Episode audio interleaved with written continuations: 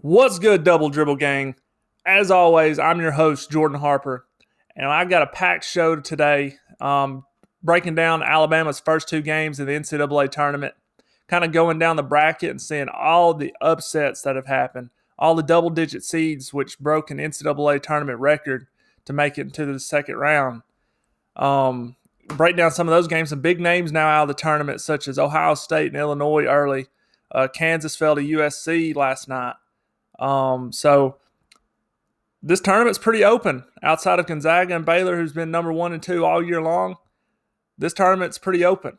And I'm going to break down some of what's happened, how Alabama has fared so far. So let's just get right into it. Alabama versus Iona, first round matchup on Saturday. Alabama defeats Iona 68 55, but it was actually pretty close throughout the game. It was a one point game at halftime. Iona was playing really good defense, forcing Alabama off the three point line. Um, so Alabama only shot 31% from three. And it seemed like they kind of went away from it because they only shot 16 times when they typically shoot about 30. So Iona forced them to make layups, which they could not do for majority of the game. I believe they shot around 50% or a little lower um, and shots three feet and in. And that's how you lose in a big time upset is if you don't make the bunnies, the easy shots, then you're going to be in trouble, especially when you're not shooting the three ball well or shooting many at all. So Alabama forced 15 turnovers, which we meant, I mentioned on the podcast before the tournament started that Iona was one of the worst teams when it came to turning the ball over in the country. And they turned it over 15 times. But Alabama also turned it over 14, so that kind of evened out in that regard. But this game was won on the glass. Alabama out rebounded Iona 37 to 25. And really, in the end, they didn't have a player that could stay in front of Jahvon Quinerly. And Jahvon Quinerly started going to work in the second half. Um, you know, blowing by his on ball defender and laying it in or kicking it out to somebody for a three. So, relatively, Alabama had a pretty tough game early on. Um, no matter what the, the score says, even though it's double digits. That's about what you should beat a 15 seed, about, you know, 15, 20 points. Um, so Alabama moved on to face the winner of UConn and uh, Maryland. And Maryland surprisingly won that game fairly easily. They, I believe, they led it wire to wire or close to it. So everybody was kind of thinking Alabama was going to face UConn, and several people had UConn moving on to face um, to the Sweet 16 if they did face Alabama, mainly because of their great guard play in James Bouknight. Um, but that wasn't the case. Maryland, give them credit, um, bounced them um, fairly easily. So Alabama went, moved on to face Maryland, which to me Maryland was not a or was a great matchup for Alabama, mainly because Maryland doesn't have any bigs down low. I mean, they got length all the way around. I believe their smallest player they put in the starting lineup was six five. So, and they got a future pro and Aaron Wiggins who went off on Alabama. It seemed like he was the only guy that was consistently making shots, and he made 11 of 17. It seems like every three he got was wide open. But it wasn't enough as Alabama defeated Maryland 96 to 77 to move on to their first Sweet 16 berth since 2004 the year that they made the Elite Eight before losing to the eventual national champions, the UConn Huskies, with Eric Ben Gordon, Emeka Okafor, Josh Boone, and those boys. Incredible team to watch back then. But Alabama just thoroughly dominated Maryland after a little slow start, going down seven points early on, similar to kind of what they went down um, against Iona. But Maryland was hitting everything early on, hit six straight at one point. Um, and Alabama got off to a little bit of a slow start. But once those threes started raining down, after Shackelford made his first one to pull it within five, Alabama just took off from there. They made 16 of 33 threes, which 33 is about the number that they need to be attempting a game. So 16 to 33, shooting, you know, nearly 50% from three with a team that shoots 33 of them. I mean, that's spelled that's that's doomsday for the other team. There's not many teams that's going to beat Alabama.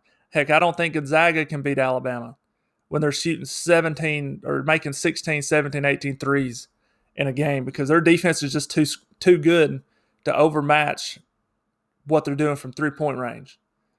So shooting 16 of 33 and then shooting 53% overall from the field and not missing a single free throw because free throws was a big problem against Iona because they shot around 50% from free throw range. Let me see what they shot overall. Let's pull this up here. So yeah, they shot 13 of 23 from the free throw line. You add half of that, that's close to a 20 point win. So free throws are big in the NCAA tournament, and they fixed that problem pretty quick um, for a pretty quick turnaround. So yeah, so pretty much everybody was on on point, on fire against Maryland.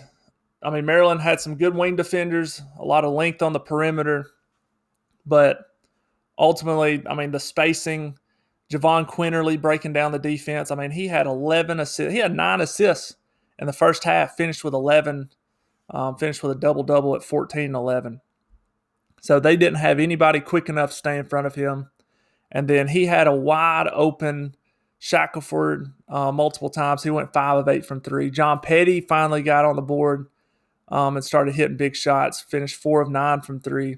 And then Alex Reese who has been a guy that has really stepped up for this team in the tournament so far. He had three more threes today, and it was a welcome sight to see Josh Primo back hitting a couple threes.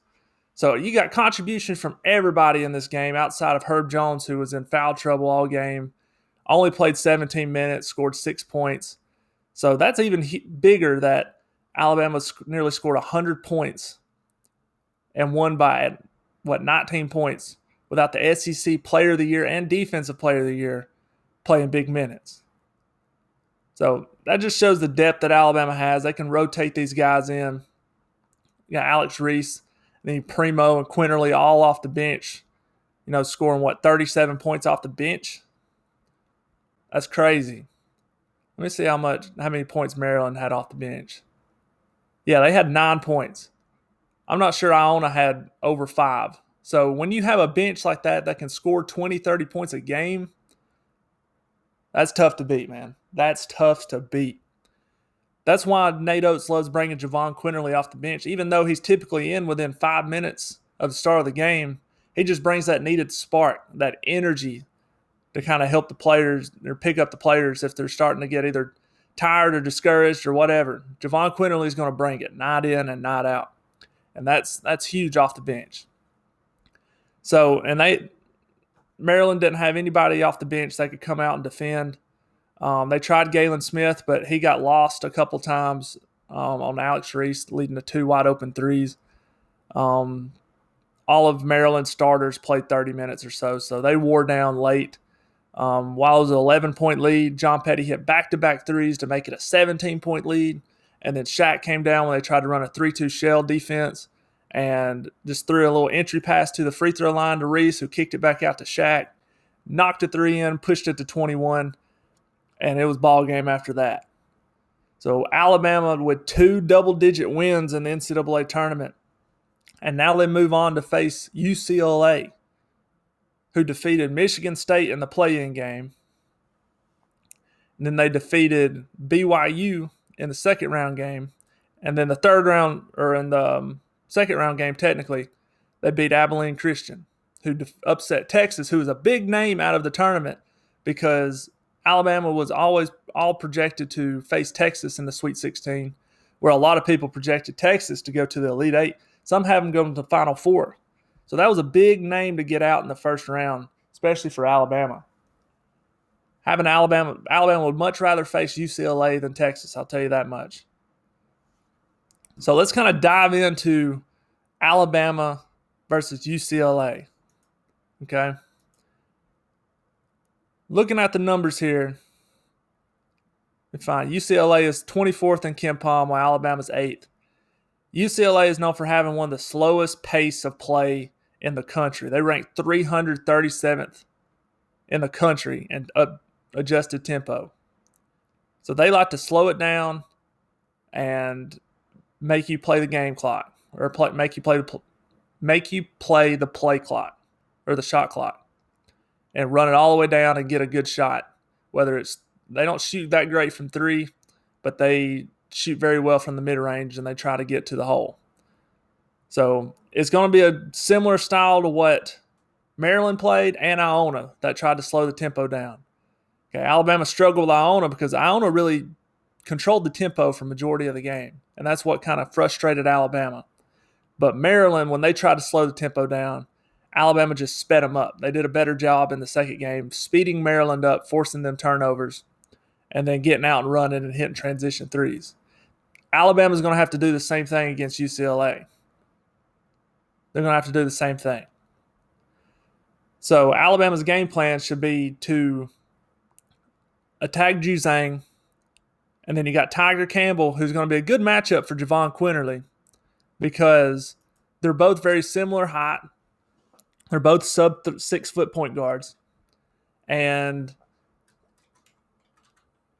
Jahvon Quinerly is going to be able to stay, um, be able to man up on them, and they're not going to have to worry about switching at all. So they're, they're, he's probably going to be fighting over a lot of screens to try to stay with Tiger so he doesn't get switched on some of their wing players.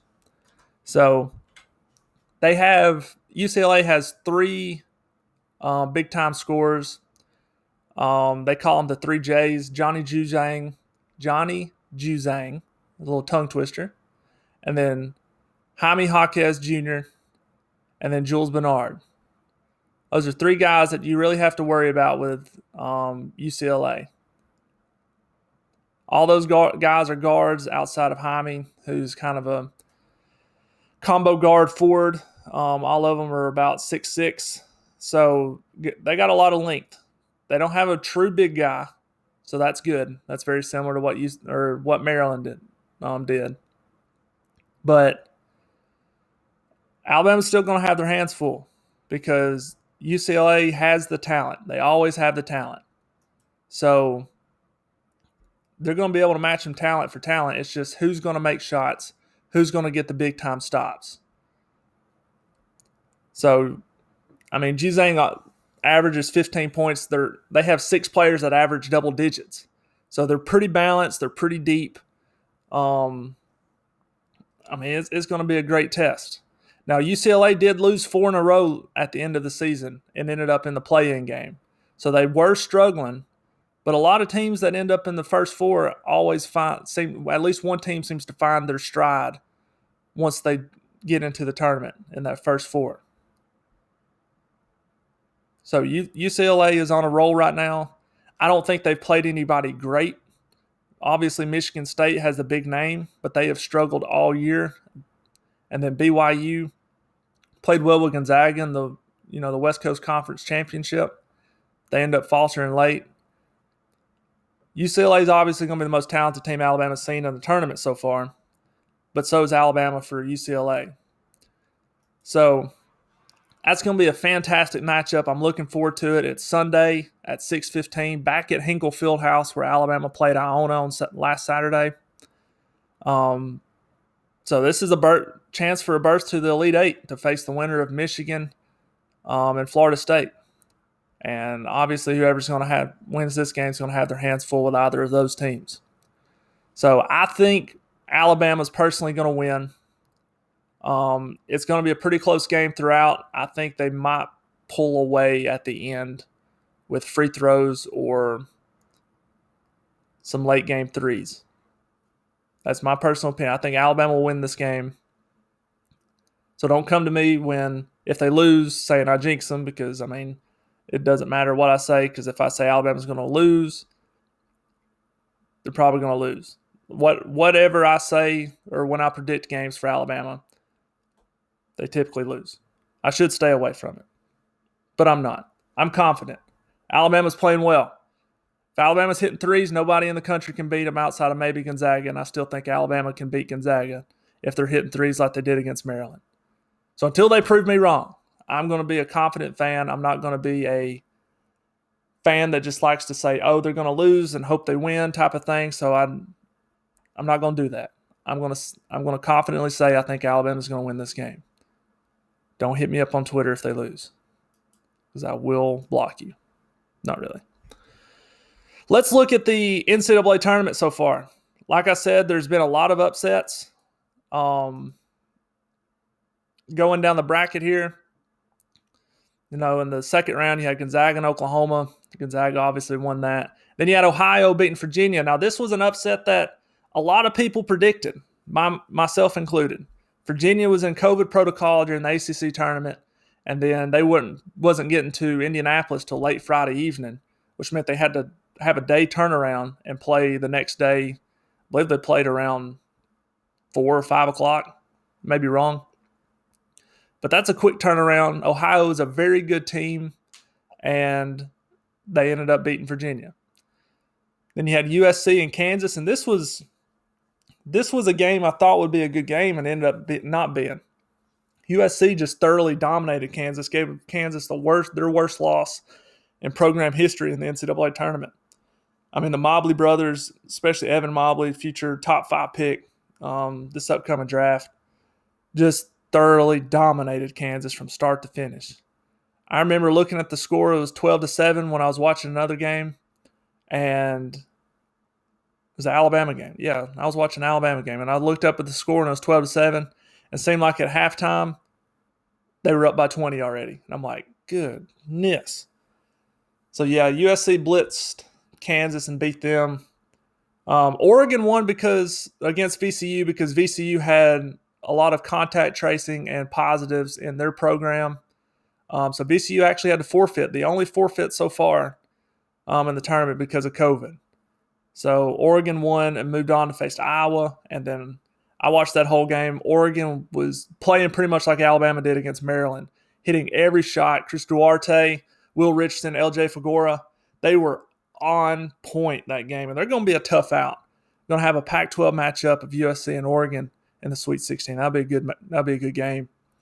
You have Michigan and LSU. LSU beat St. Bonaventure, and LSU was beating Michigan most of the first half, and then it got close, and then Michigan ended up pulling away in late in the second half after a back and forth game. That was a really fun game to watch. Um, you got Colorado and Florida State in second round, and Florida State ended up pulling away um, over Colorado, so setting up a Michigan Florida State battle. Obviously, UCLA and Abilene Christian played in the second round where UCLA won and Alabama beat Maryland, setting up a UCLA and Alabama Sweet 16 matchup. Had Baylor and Wisconsin, which wasn't really a close game. Uh, Baylor led by double digits most of the time and ended up beating Wisconsin. Then you got Villanova and North Texas, where Villanova pulled away, um, was up 20 most of the second half. Wasn't really a t- contest, uh, which is very impressive considering Villanova's without their best player, Collin Gillespie but they're going to really miss him against Baylor, which should be a fascinating matchup because you know Jay Wright's going to have their guys prepared. Yeah, Texas Tech and Arkansas was probably the game of the day um, when they played. Arkansas won by one point. Texas Tech had a couple good chances late with wide open layups and missed them both. And Mac McClung missed the front end of a one and one late as well to take the lead. So Texas Tech obviously had their chances, but Arkansas ended up pulling away and then Florida and Oral Roberts, which was a pretty big upset um, after Oral Roberts defeated Ohio State um, in the first round, which was a monster upset. Nobody saw that coming. And Oral Roberts ended up beating Florida. Florida was up, I believe, four or five late in the game, and Oral Roberts hit a couple big shots to pull ahead, and Florida was unable to win it on their final possession. So it sets up an Arkansas Oral Roberts matchup in the Sweet 16. You had Illinois and Loyola in the second round. Loyola pulls off the upset. A lot of people had Illinois, myself included, in the national championship game. But a lot of people second guessed or and doubted Loyola Chicago, who is actually a top 10 KenPom team and one of the the top defensive team in the country, and they showed it. They shut down Ayo Dosunmu and Kofi Co- Kofi Cockburn, and I mean, they they looked fantastic. They're going to be a tough out as well. Um, then you had Oregon State and Oklahoma State, and surprisingly, Oregon State keeps their hot streak alive after beating Tennessee handily in the first round. They come out and beat Oklahoma State, who was also a trendy national championship game pick or especially a Final Four pick, and they're out in the second round as well. So a lot of big time teams. Cade Cunningham, fantastic year for um, Oklahoma State. Going to be the number one overall pick um, in the NBA draft this year, and deservedly so. Gets knocked out in the second round. So that sets up a Loyola Chicago and Oregon State matchup in the Sweet 16, just like we all predicted. You have Syracuse and West Virginia, where Syracuse, um, Buddy Boeheim continues his tear, scoring 30 points, defeating West Virginia putting them out in the second round. Then you had Rutgers and Houston, where it was a pretty close game all the way up until the end, where Houston barely ends up squeaking out a victory over Rutgers. So now you got your Sweet 16 matchup set: Gonzaga, Creighton on the left side in the West, and then USC against Oregon. I think Gonzaga is going to handle Creighton. I don't think Creighton's athletic enough to be able to hang with Gonzaga. Then you got USC and Oregon. I, I had Oregon in my bracket to go to the Elite Eight, and I'm going to stick to it. Um, I had them beating Kansas, but I still think they'll end up beating USC. Their guard play is just fantastic and too much to handle for USC. Setting up a Gonzaga Oregon Elite Eight battle. You got Michigan and Florida State. This is probably going to be the game of the Sweet 16 to me um, just because both teams are elite, and either team that wins this will have a great chance to go to the Final Four. Um, I think I think Michigan's going to end up pulling it out. I actually had Michigan losing to LSU last round in my bracket because I didn't know if they'd be now their star player Livers if they'd be able to match LSU um, talent wise and shooting wise, but they locked down defensively at the end of that game, and I think they're going to beat Florida State. Then you got UCLA, Alabama, and I said Alabama would win that game. In the South bracket, you got Baylor and Villanova. I think Baylor's probably going to win that game. I think it would probably be pretty close up until late in the second half. Baylor will pull away. Then you got Arkansas and Oral Roberts, and I think Arkansas is just going to destroy Oral Roberts. Oral Roberts had a fantastic run, but Arkansas's talent is really good, and they're playing well right now after losing LSU in the SEC tournament, setting up a very interesting Baylor Arkansas Elite Eight matchup. Then you have Loyola Chicago and Oregon State. I think Oregon State's run ends in the Sweet 16. Loyola's defense is too good. Um, and then Syracuse and Houston at the bottom half of the bracket. And I picked Houston to go to the Elite Eight, but I think Syracuse is going to win this game the way they're playing. Their defense, their 2 3 zone, the patent 2 3 zone from Jim Boeheim um, is going to stymie Houston and Buddy Boeheim. He is an unstoppable force right now. And I like Syracuse to move on to face Loyola Chicago and to have a 11 seed or a Loyola Chicago again that can make another run to a Final Four would be an incredible story. The Midwest bracket is in shambles. None of, outside of Houston, none of these teams people thought would make it to the Sweet 16. So anything that comes out of the Midwest is going to be surprising to me. So that's kind of the breakdown of what I had for the NCAA tournament so far. And it's been a crazy tournament. People are talking like the Sweet 16 is has got bad matchups, and I disagree. I think Gonzaga Creighton is a pretty if Creighton shoots like it did last game against Ohio, they can hang with Gonzaga. I just don't think they have um, the talent to do so. USC Oregon's a fantastic matchup. Michigan Florida State is. UCLA and Alabama is an intriguing one. Um, Baylor Villanova is intriguing. And outside of that, if you want to watch Loyola and Oregon State, that would probably be a intriguing game. But I still like some of the matchups. Um, I think a lot of the big dogs are going to start winning in the Sweet 16 and give you better matchups in the Elite Eight um, for the likes of Gonzaga, Michigan, Alabama, Baylor. And then, like I said, the Midwest is in shambles, so you can kind of overlook that. That's just going to be, I don't know what it's going to end up being, but it's going to be fascinating um, to see who makes it out of that region because it's truly wide open. But that's the end of the show today. I went over a lot of content for Alabama's games and um, how they match up with UCLA. Um, went over the NCAA tournament bracket, kind of seeing how it's shaping out, how I think it's going to go into the Elite Eight.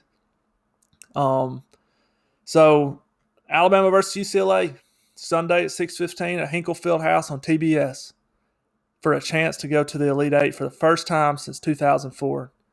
Expect a big game from Herb Jones. Um, him getting in foul trouble kind of took him out of the game, and I think he's going to be um, he's going to be a monster. Um, John Petty's getting hot. Jaden Shackelford's been hot. Alex Reese is contributing. Jahvon Quinerly's a star.